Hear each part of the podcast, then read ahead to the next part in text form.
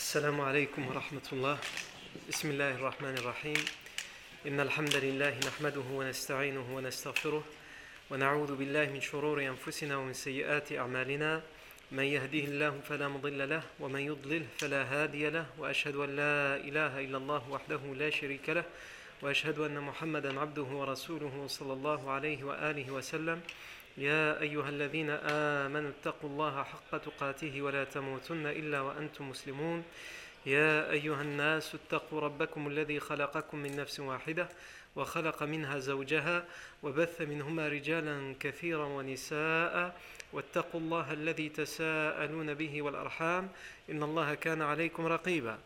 يا أيها الذين آمنوا اتقوا الله وقولوا قولا سديدا يصلح لكم أعمالكم ويغفر لكم ذنوبكم ومن يطع الله ورسوله فقد فاز فوزا عظيما. أما بعد فإن أصدق الحديث كتاب الله تعالى وخير الهدي هدي سيدنا محمد صلى الله عليه وسلم وشر الأمور محدثاتها وكل محدثة بدعة وكل بدعة ضلالة وكل ضلالة في النار. ثم أما بعد. On arrivé la fois dernière au fait que les idolâtres de la Mecque ont reçu l'information que leur caravane commerciale qui était menée par Abu Sufyan était en danger puisque le prophète Mohammed alayhi wa sallam avait été sorti de Médine à la tête d'une armée d'un peu plus de 300 hommes, comme on va le voir, et donc il tente d'intercepter cette caravane. Abu Sufyan, qui est au courant des expéditions évidemment précédentes, donc il se sait en danger, il sait qu'à euh, précédemment on l'a raté de peu, donc il a envoyé ses éclaireurs et ses éclaireurs lui disent attention, euh,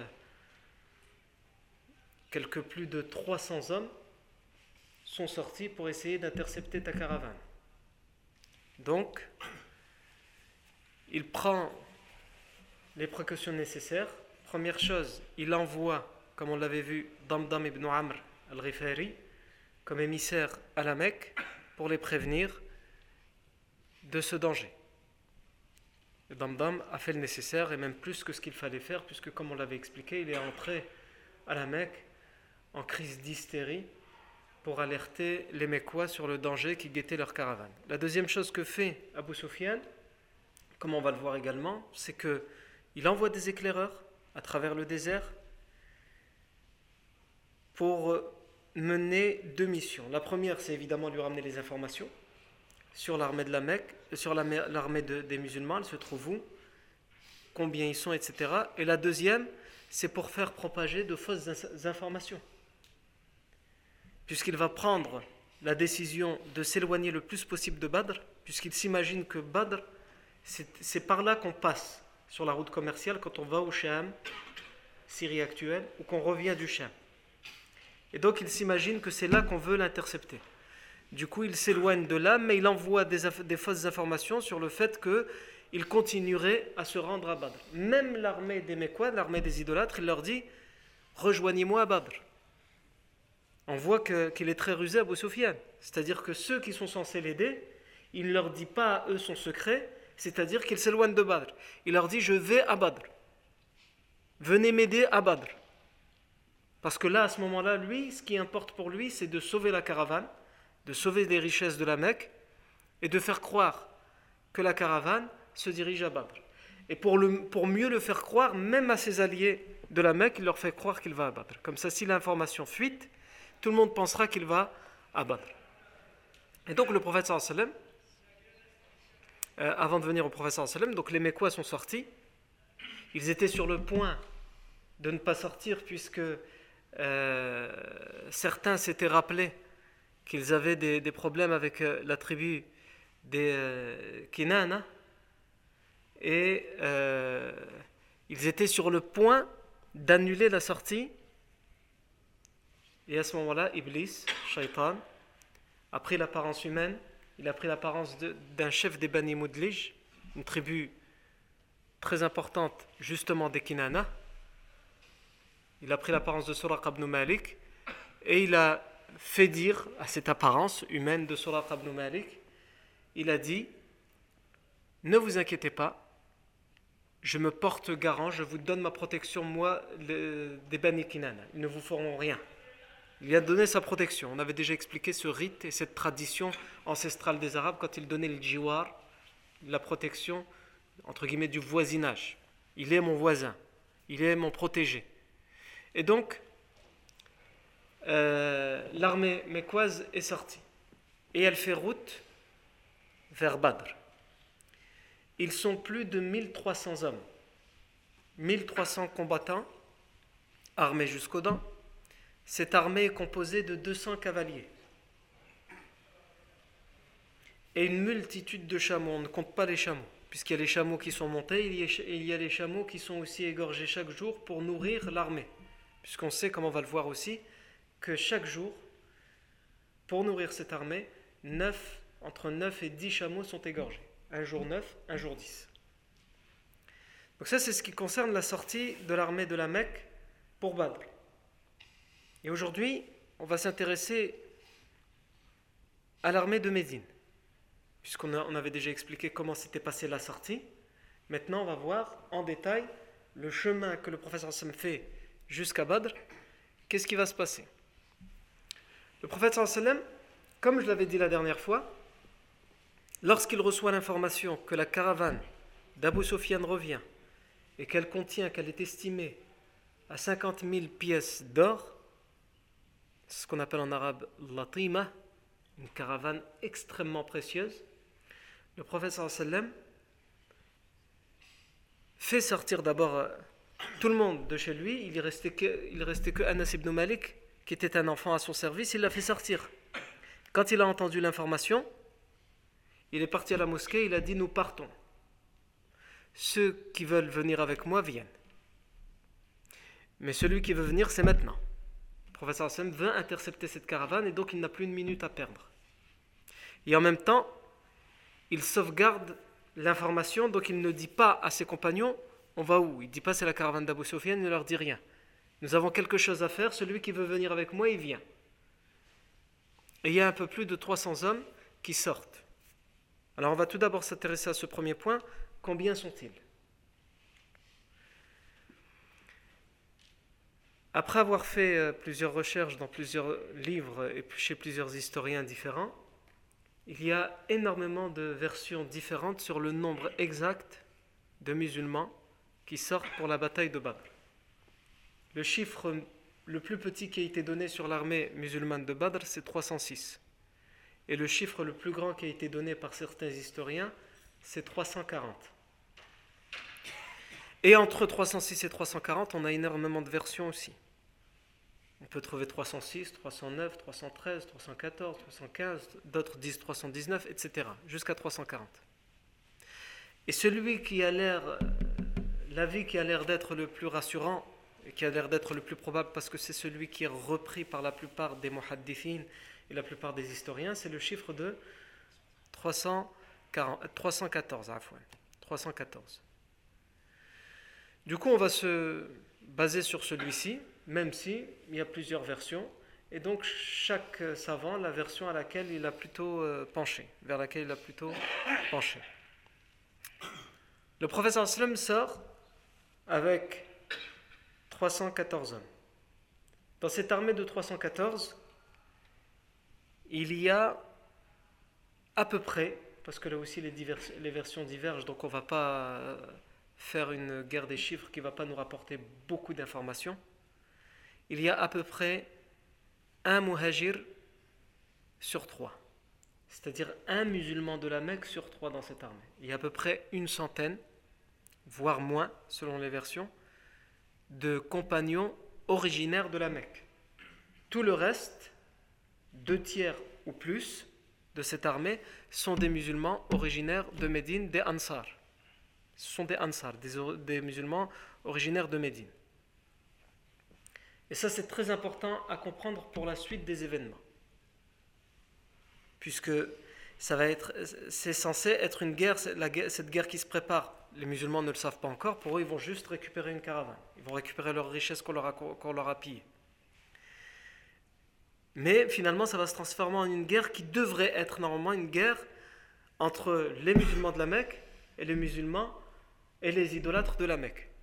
Sauf que dans cette armée, il y a deux fois plus de musulmans médinois, c'est-à-dire qu'au final, ils ne sont pas concernés par cette guerre. Et on va voir ce qu'on en dira plus tard.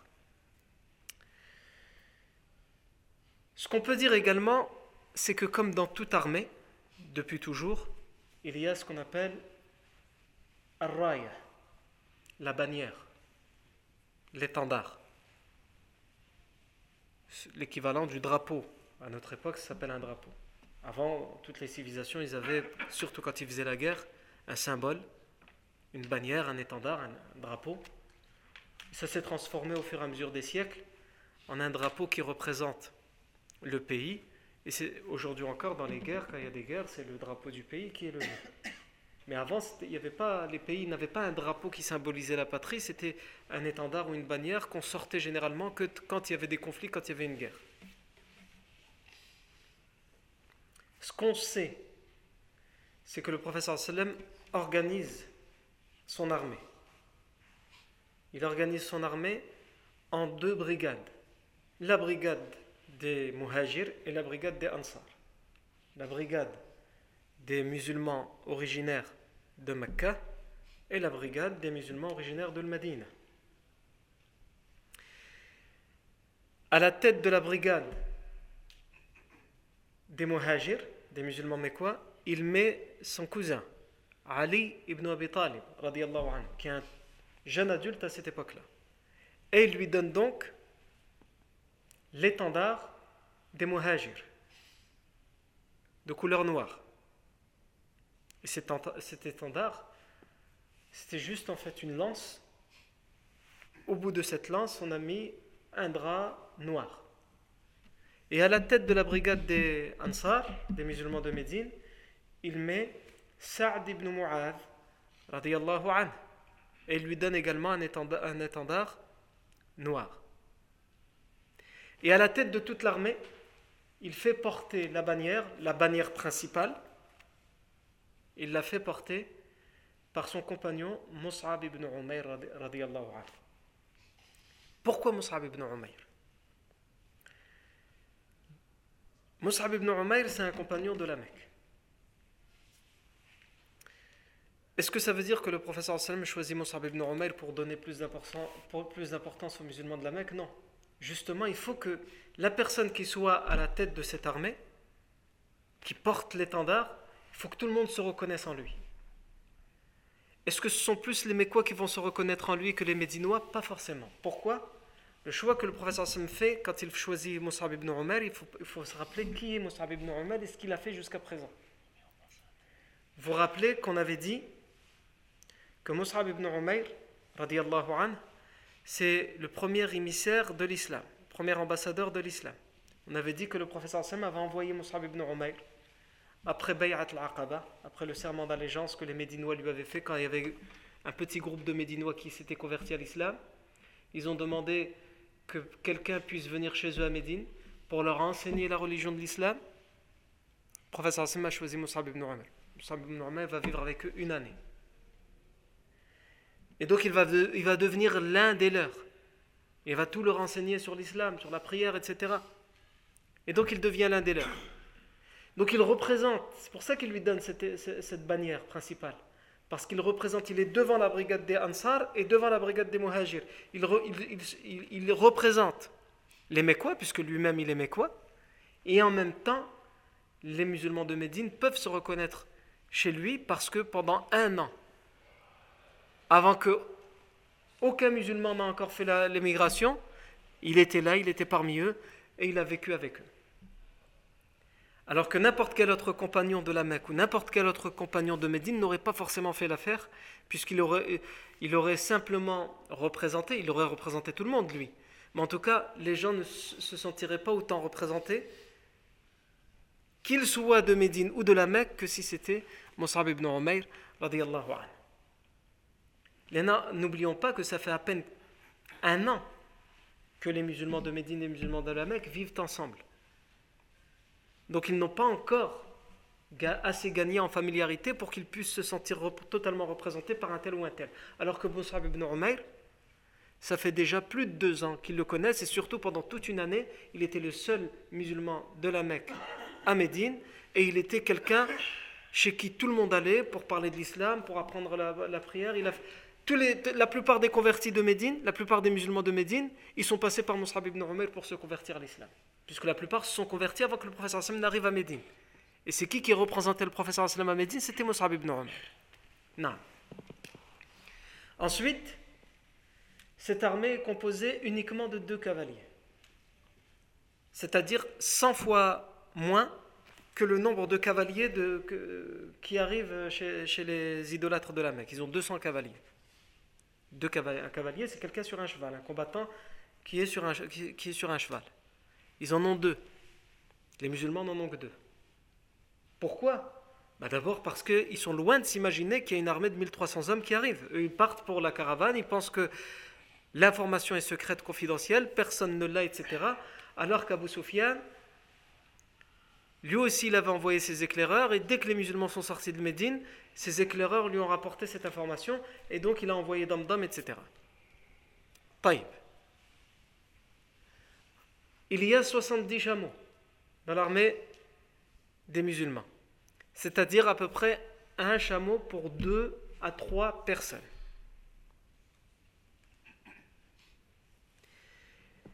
Et donc le professeur Hassan divise le nombre de chameaux par le nombre de personnes. Donc il y a à peu près 3 personnes par chameau. Et il demande à ce que les trois personnes, pour chaque chameau, se, font une, alternance dans le fait de monter le chameau pour se reposer. Et le prophète se met avec Ali ibn Abi Talib et Abu Lubaba. Quand le professeur sallam est sorti de Médine, il avait désigné qui? Ibn Ummi Maktoum pour le remplacer. Il lui, dit quoi? Il lui dit remplacement pour la prière. Ça, c'est très important. Le professeur sallam, il ne lui dit pas gère la ville de Médine. Il lui dit remplacement pour la prière. C'est-à-dire, il laisse entendre. C'est dire que le professeur sallam prend toutes les précautions. Il laisse entendre qu'en fait, il va pas loin. C'est juste la prière qu'il faut présider alors qu'il va partir pour plusieurs jours jusqu'à Badr. Donc normalement, il faut qu'il laisse derrière lui quelqu'un pour gérer la ville de Médine. Mais il veut que personne ne comprenne où il va. Pourquoi? Pour garder cette information confidentielle, puisque la guerre, c'est d'abord la guerre des nerfs, d'une certaine manière, la guerre de l'information. Celui qui arrive à garder son information secrète, il a gagné la guerre à l'avance ou en tout cas il a gagné la première bataille de la guerre. Avant même de mener le combat, s'il sait le plus de choses possibles sur son ennemi et il a réussi à cacher le plus d'informations possibles qui le concernent, il a déjà gagné en grande partie la guerre. Et ça encore aujourd'hui, ça existe. C'est ce qu'on appelle les services secrets, les services de renseignement. Chaque pays veut se doter du meilleur service de renseignement qui soit.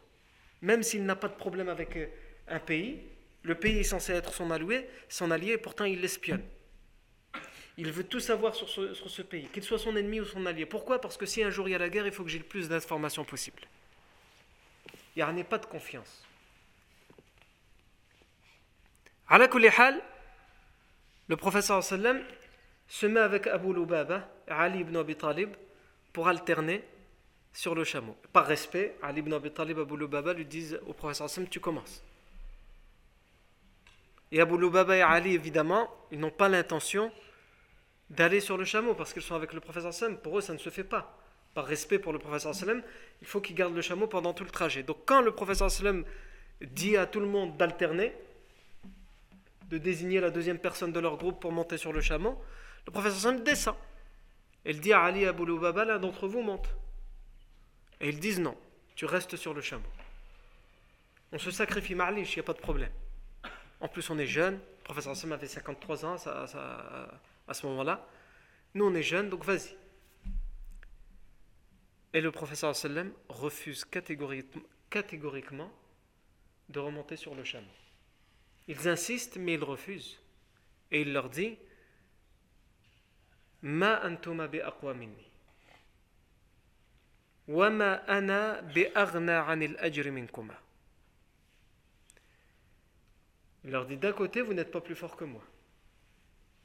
Genre, c'est quoi l'histoire? Vous voulez, vous m'avez pris pour un vieux ou quoi? C'est ça? Donc, euh, vous n'êtes pas plus fort que moi. Allez, moi aussi, je sais marcher. Et en plus,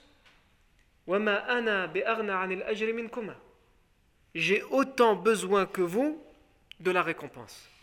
Celui qui marche, qui, donne, qui laisse l'autre aller sur le chameau, il est récompensé par Allah. Moi aussi, je veux cette récompense, j'ai besoin de cette récompense. Et là, on voit aussi, c'est quoi être leader pour le prophète Mohammed. Il est un homme parmi les siens. Il n'envoie pas son armée et il se cache chez lui, il donne les ordres et il attend de voir comment ça va se passer. Ou alors au pire, s'il se déplace, il est sur un chameau à, à l'ombre. Non, non, non. Le professeur sallam est parmi ces hommes et il se met au même niveau. Et donc il continue la marche. Dès qu'ils sont sortis de Médine, le professeur sallam s'arrête à un endroit qui est appelé Bouyot Suqya. Il s'arrête à Bouyot Suqya pour passer en revue l'armée. Comme je vous l'ai dit, il n'a pas dit ce qu'il allait faire, il part vite et il ne compte pas qui est là, etc. parce qu'il faut partir le plus vite possible. Et donc il attend Bouyot Suqya, et là il dit on s'arrête ici, on va camper quelques instants pour passer en revue l'armée. Et le professeur sallam commence, tout d'abord il, explique ce qui se passe il leur dit, nous allons, donc là il dit à ses hommes, nous allons chercher et tenter d'intercepter la caravane d'Abu Sufyan qui revient du Cham. Vos, ce sont vos richesses qu'on vous a confisquées, qu'on vous a volées. Peut-être Allah nous donnera cette caravane en butin. Taille. Le prophète sallam passe en revue l'armée. La première chose qu'il remarque dans l'armée, c'est un homme. On n'a pas le nom de cet homme, mais en tout cas, les livres d'histoire s'accordent à dire que cet événement a existé. Il se dirige vers cet homme et il demande à cet homme de retourner à Médine. Il lui le remercie d'être venu, mais il lui demande de repartir à Médine. Cet homme insiste. Je vais être avec vous. Je sais que je suis différent de vous. Mais je veux être avec vous. Parce que vous êtes, il y a ici mes frères, il y a ma famille. En quoi il est différent? C'est le seul qui n'est pas musulman dans cette armée. Puisqu'il y a encore des gens qui sont idolâtres à Médine, à ce moment-là, tout le monde n'est pas encore converti à l'islam. C'est un idolâtre et il vient. Et il y a un pacte vous vous rappelez que le professeur sallam, quand il est venu à Médine, il a fait signer un pacte avec les tribus qui n'étaient pas musulmanes, qu'elles soient juives ou idolâtres, de bonne entente et de devoir de défendre, de défense mutuelle. Si les non-musulmans sont attaqués, les musulmans ont signé le fait qu'ils s'engagent à les défendre, même s'ils doivent sacrifier leur vie. Et inversement, si les musulmans sont attaqués, ils, doivent les défendre. Donc lui, il vient pour, euh, parce que, comme il le dit lui-même, il y a ses frères dans cette armée, et en plus il a signé un pacte. Le professeur sallam, même les musulmans à ce moment-là, il ne les avait pas obligés à sortir, puisque on ne sait pas encore que ça va se transformer en une bataille, en une guerre acharnée. Le professeur sallam lui dit tu repars. Cet homme, désolé, insiste, mais il ne peut pas, donc désolé, il, euh, triste, il repart vers Médine. Et on sait que cet homme reviendra. Il va partir et avant d'arriver en arrivant aux portes de Médine, il, doit se dire très probablement c'est pas possible. J'y retourne. Il va retourner. Et le professeur sallam refuse. Et cette fois, il lui précise Lan. Je ne m'aiderai pas pour lui faire comprendre. C'est quoi la raison? Puisqu'il insiste. Je ne peux pas m'aider, demander de l'aide un idolâtre, quelqu'un qui adore euh, autre qu'Allah. C'est pas possible. Il met des choses ou des gens égaux à Allah. Je ne peux pas te demander ton aide et je ne je ne peux pas te permettre de m'aider. Cet homme repart et il réfléchit. il veut absolument être des leurs. Il réfléchit et finalement il revient et il dit Ashhadu an la ilaha illallah wa ashhadu anna Muhammadan Rasulullah. C'est bon maintenant, je peux rester? Le professeur Samuel dit Bienvenue, maintenant tu peux rester. Non. Mais je n'ai pas retrouvé le nom de cette personne. En tous les cas, les, historiens s'accordent à dire que cet événement a existé et que cet homme, tellement il a insisté, il s'est converti à l'islam. Le premier objectif de son islam, de sa conversion, c'était de participer à cette bataille. Mais au final, hasuna islamuhu, son islam s'est perfectionné et est devenu bon. Et combien de gens connaissons-nous Au début se convertissent, pas forcément vraiment par conviction à 100%. Enfin, par conviction, mais peut-être par conviction pour un mariage. Ou par conviction pour un intérêt. Et finalement, les années passent et on voit que, mashallah, subhanallah, cette personne devient une personne, en tout cas d'apparence. On ne sait pas ce qu'il y a dans les cœurs, mais en tout cas d'apparence, ce qu'on peut dire, c'est que, mashallah, il est devenu une personne pieuse, une personne extrêmement convaincue, etc. Et ça, c'est le propre de l'être humain. Quelquefois, c'est mieux de le faire par vraiment sincèrement par conviction. Mais si quelqu'un insiste et qu'il veut se convertir à l'islam, on ne va pas le refuser, même si on doit à chaque fois lui rappeler qu'il faut le faire par conviction, etc. généralement, les personnes ils disent oui. Et quand ils, ont fait la conversion, c'est après qu'ils disent mais au fait, euh, comment on fait pour se marier, etc. Ils ne disent pas tout de suite, mais ma'alish, marhaba quand même. Bienvenue. Non. Donc quand le professeur Hassan passe en revue son armée, première chose, c'est cet homme qui va finir de toute façon par se convertir à l'islam. Donc on sait par cette information qu'il n'y avait aucun nom musulman dans cette armée. À un tel point qu'un le, compagnon al-Bara ibn Azib qui a vécu cet événement, le campement de Boyot al qui était un adolescent, un enfant, préadolescent. Il devait avoir entre 12 et 13 ans, le Bara ibn Azib à ce moment-là. Justement, il va nous raconter, c'est lui qui nous raconte comment ça se passe, ce passage en revue de l'armée par le prophète Mohammed. Et parmi les choses qu'il dit, c'est que quand le passage en revue par le prophète de cette armée se terminera, il dit le Bara ibn Azib, non, je jure par Allah. Personne n'a passé la rivière s'il n'était croyant. Yani la vallée de Souria, personne ne l'a dépassé après ce passage en revue que s'il était musulman.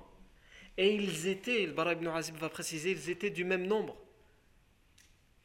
que les musulmans qui ont accompagné Talut. L'histoire de Talut et de, la guerre qu'il y a eu entre Talut et Jalut, qui est racontée dans Surat al-Baqarah, et que dans Surat al-Baqarah, Allah Azza nous dit qu'il va leur dire que celui qui est croyant me suive.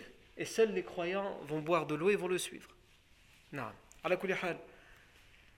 C'est pour faire une comparaison que le Bara ibn Azib pour dire c'est comme si c'était la vallée de, de Talot et à partir de ce moment-là, plus personne n'a suivi Talot s'il n'était croyant et plus personne n'a suivi pour Badr le professeur sallam s'il n'était croyant. À un tel point que cet homme qui a tenté à plusieurs reprises de devenir le professeur sallam dit je ne m'aiderai pas d'un idolâtre, il a fini par se convertir à l'islam. Et ensuite, le Bara ibn Azim nous dit justement, et il s'est arrêté devant moi, le prophète Et à côté de moi, il y avait mon ami, mon copain, Abdullah ibn Omar, le fils de Omar ibn al-Khattab, anhuma. Abdullah ibn Omar avait 13 ans. Il bara ibn Azib entre 12 et 13. Et le prophète il va dire le bara ibn Azib fastusirtu ana wa ibn Omar yawma badr. Et le professeur sallam nous a dit à moi et Ibn Omar, vous êtes trop jeune. Vous retournez à Médine.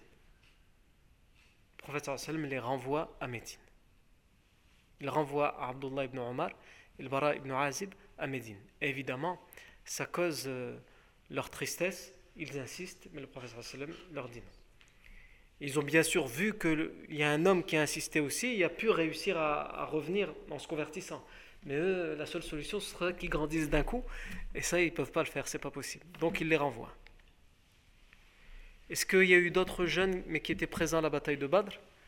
Certaines versions nous disent qu'il y a eu Anas ibn Malik, mais qu'il n'a pas participé au combat, c'est parce qu'Anas ibn Malik, comme vous le savez, il était au service du prophète Mohammed sallallahu wa.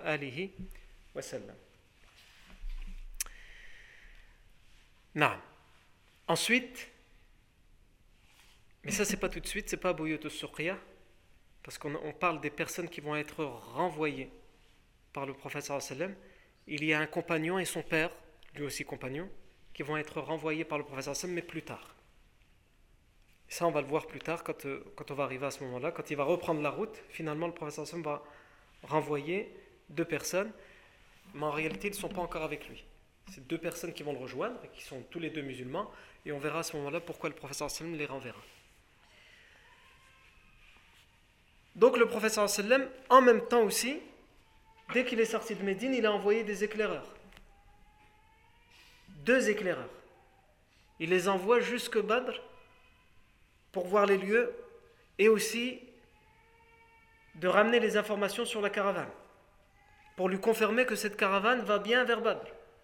Donc il voit de loin la caravane, elle a l'air de se diriger vers Badr et surtout il demande aux gens, en particulier les, tribus des Bani Juhayna qui vivent de ce côté-là, et les gens leur disent tous, euh, oui, euh, selon nos informations, il y a une caravane qui arrive, qui va traverser euh, les plaines et qui devrait s'arrêter à Badr. C'était un endroit où les gens avaient l'habitude de s'arrêter quand ils étaient en voyage, sur la route commerciale. Puisqu'il y a de l'eau, c'est une oasis. Donc les éclaireurs reviennent en confortant et en confirmant les informations que le professeur Sam avait déjà eues, c'est-à-dire la caravane d'Abu Sufyan va à Badr, et donc à ce moment-là, le professeur Sam n'est pas au courant que la caravane va se détourner, puisque c'est à ce moment-là qu'elle va se détourner, on va expliquer comment. Et il n'est pas au courant qu'une armée de plus de 1300 hommes est sortie ou s'apprête à sortir de la Mecque. À présent, on va du côté d'Abu Sufyan et de la caravane. Lui, qu'est-ce qui se passe à ce moment-là? Donc on a dit, première chose qu'il a fait, il a envoyé Damdam ibn Amr. Et ensuite, comme ses éclaireurs lui disent, il y a l'armée des musulmans qui est sortie, il est tellement inquiet pour sa caravane qu'il décide de ne plus envoyer d'éclaireurs, mais de partir en tant qu'éclaireur lui-même. Il donne la direction à suivre pour la caravane, de détourner un peu le chemin de Badr, mais pas trop, pour pas éloigner, pour pas éveiller les, les esprits.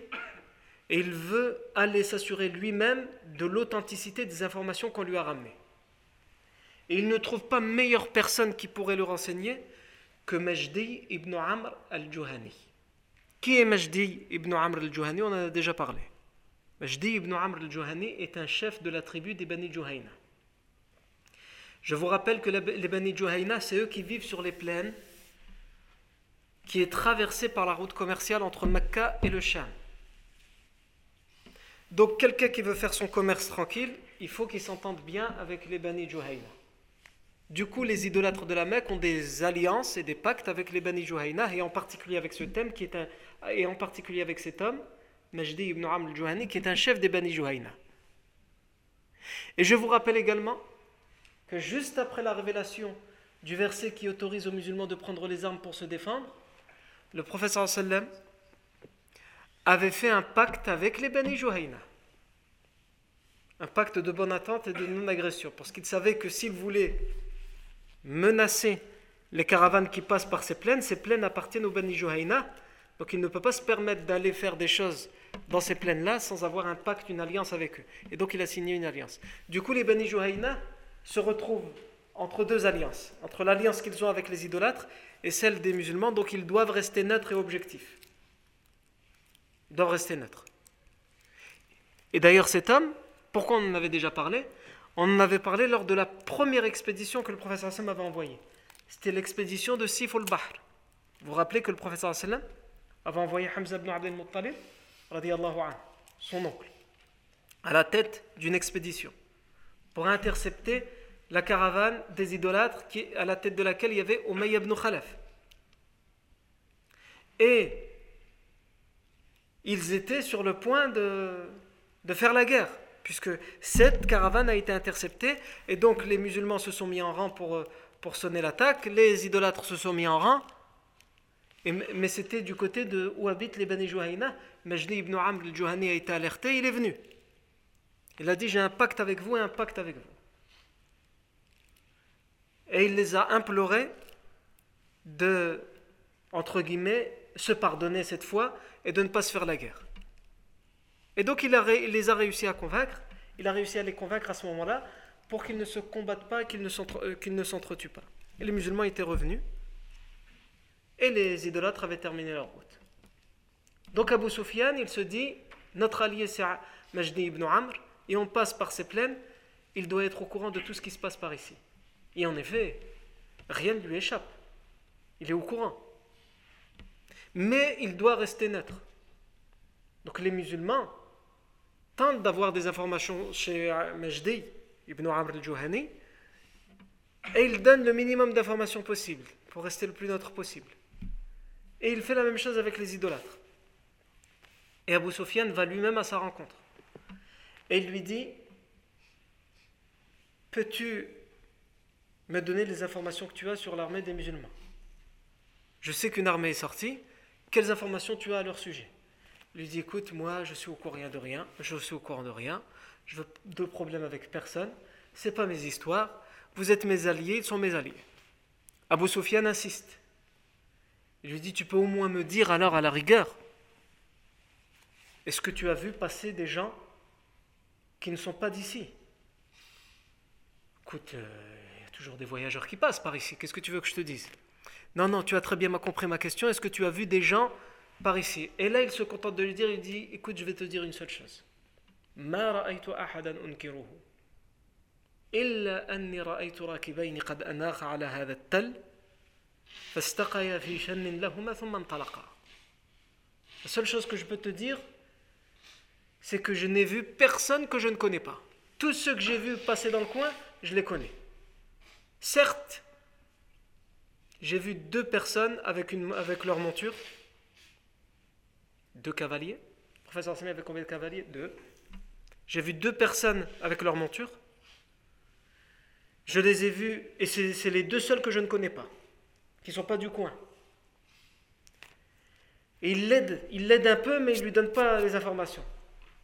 Ils se sont arrêtés sur cette dune. Pourquoi ils étaient là? Ce sont les deux éclaireurs du professeur Salem qui ont ramené les informations justement au professeur Salem pour le rassurer et lui dire Abu Sufyan arrive par là.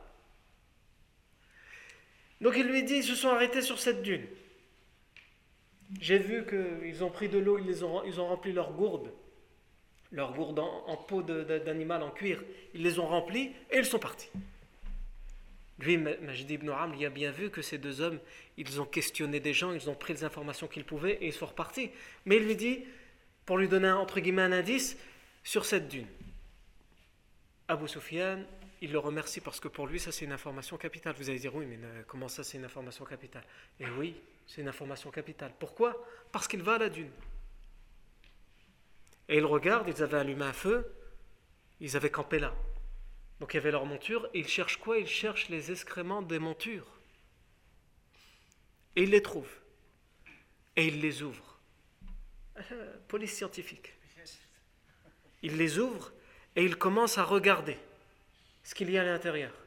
Et ils trouvent des noyaux de date. Et il dit, je jure par Dieu que ce sont des noyaux de date de Médine il s'approche. Et il prend sa monture et il part en galopant vers, la caravane et il détourne encore plus que ce qu'il n'avait fait sa caravane de l'autre côté. Tout en laissant croire derrière lui qu'il va à Badr. Il est en panique mais il ne le montre pas. Il fait dire dans ce coin-là, tout est normal, tout est rassurant, nous allons bientôt arriver à Badr. Et donc, les informations qu'il laisse là, c'est qu'il va bientôt à Badr. Du coup, les informations qui arrivent au professeur sallam, tout va bien, il va à Badr. Les informations qui arrivent chez l'armée des Mekwa qui aussi s'intéressent à ce qui se passe dans le désert pour savoir vers où ils doivent aller, c'est à Badr. Donc ils continuent leur chemin vers Badr. Et Abu Sufyan détourne le plus possible la caravane. Et en même temps, il s'informe de la distance de l'armée des musulmans. Et lorsqu'il sait qu'il a largement contourné Badr et qu'il a largement distancé les musulmans à un tel point que selon ses calculs et ses estimations, ils ne peuvent plus le rattraper, à ce moment-là, quand il est rassuré, il envoie un émissaire rejoindre l'armée des Mécois pour leur dire que tout va bien. Dans, ce, le message, il, il, fait dire à cet émissaire à l'armée des Mécois, il lui fait dire, va dire à l'armée des Mécois, Innama kharajtum, innama kharajtum, litahmu, litamna'u, afwan, litamna'u, amwalakum, ورجالكم عيركم وأموالكم ورجالكم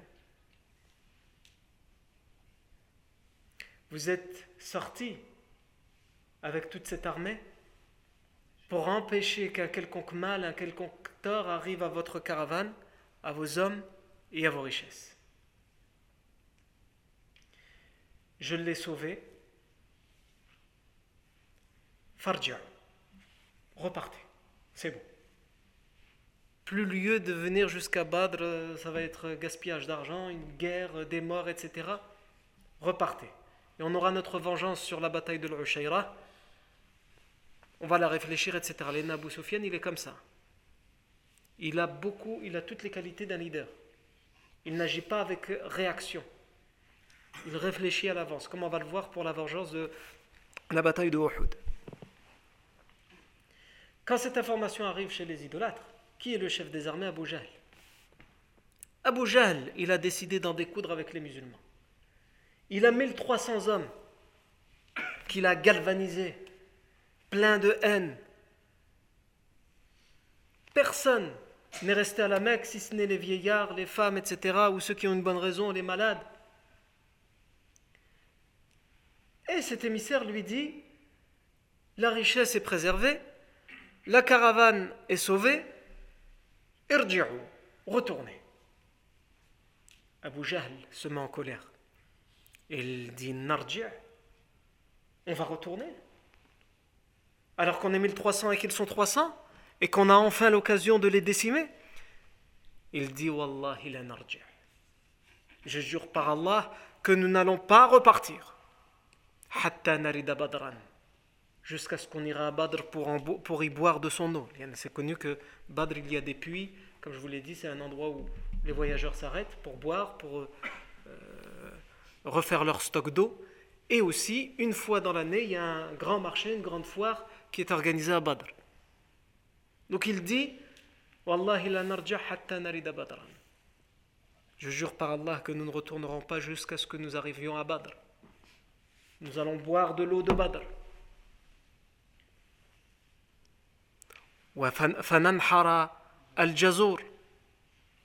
Nous allons égorger les bœufs et nous allons offrir à manger aux gens.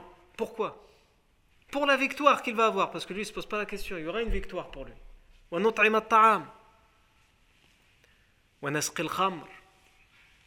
Et on va verser, faire boire le vin, le fameux vin que veut nous interdire Muhammad. Sallallahu alayhi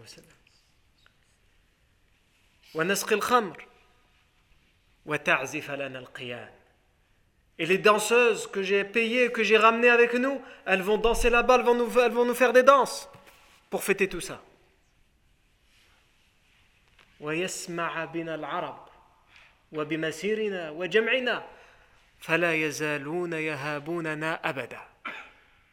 Et afin que tous les Arabes, toutes les tribus arabes de la péninsule arabique, ils entendent parler de ce qu'on va faire là-bas.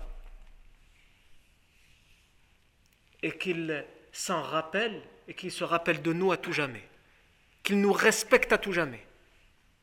Enfin, on va gagner le respect de tout le monde par cet acte qu'on va faire et on veut nous faire repartir. Il précise on ne retourne pas jusqu'à ce qu'on aille à Badr et qu'on y reste pendant trois jours. C'est pour cela d'ailleurs qu'après la victoire des musulmans, le professeur sallam restera combien de jours à Badr? Trois jours. C'est Abu qui a dit qu'elle est restée ici trois jours et que les Arabes allaient entendre parler de lui. Eh bien, les musulmans, après leur victoire à Badr, resteront trois jours.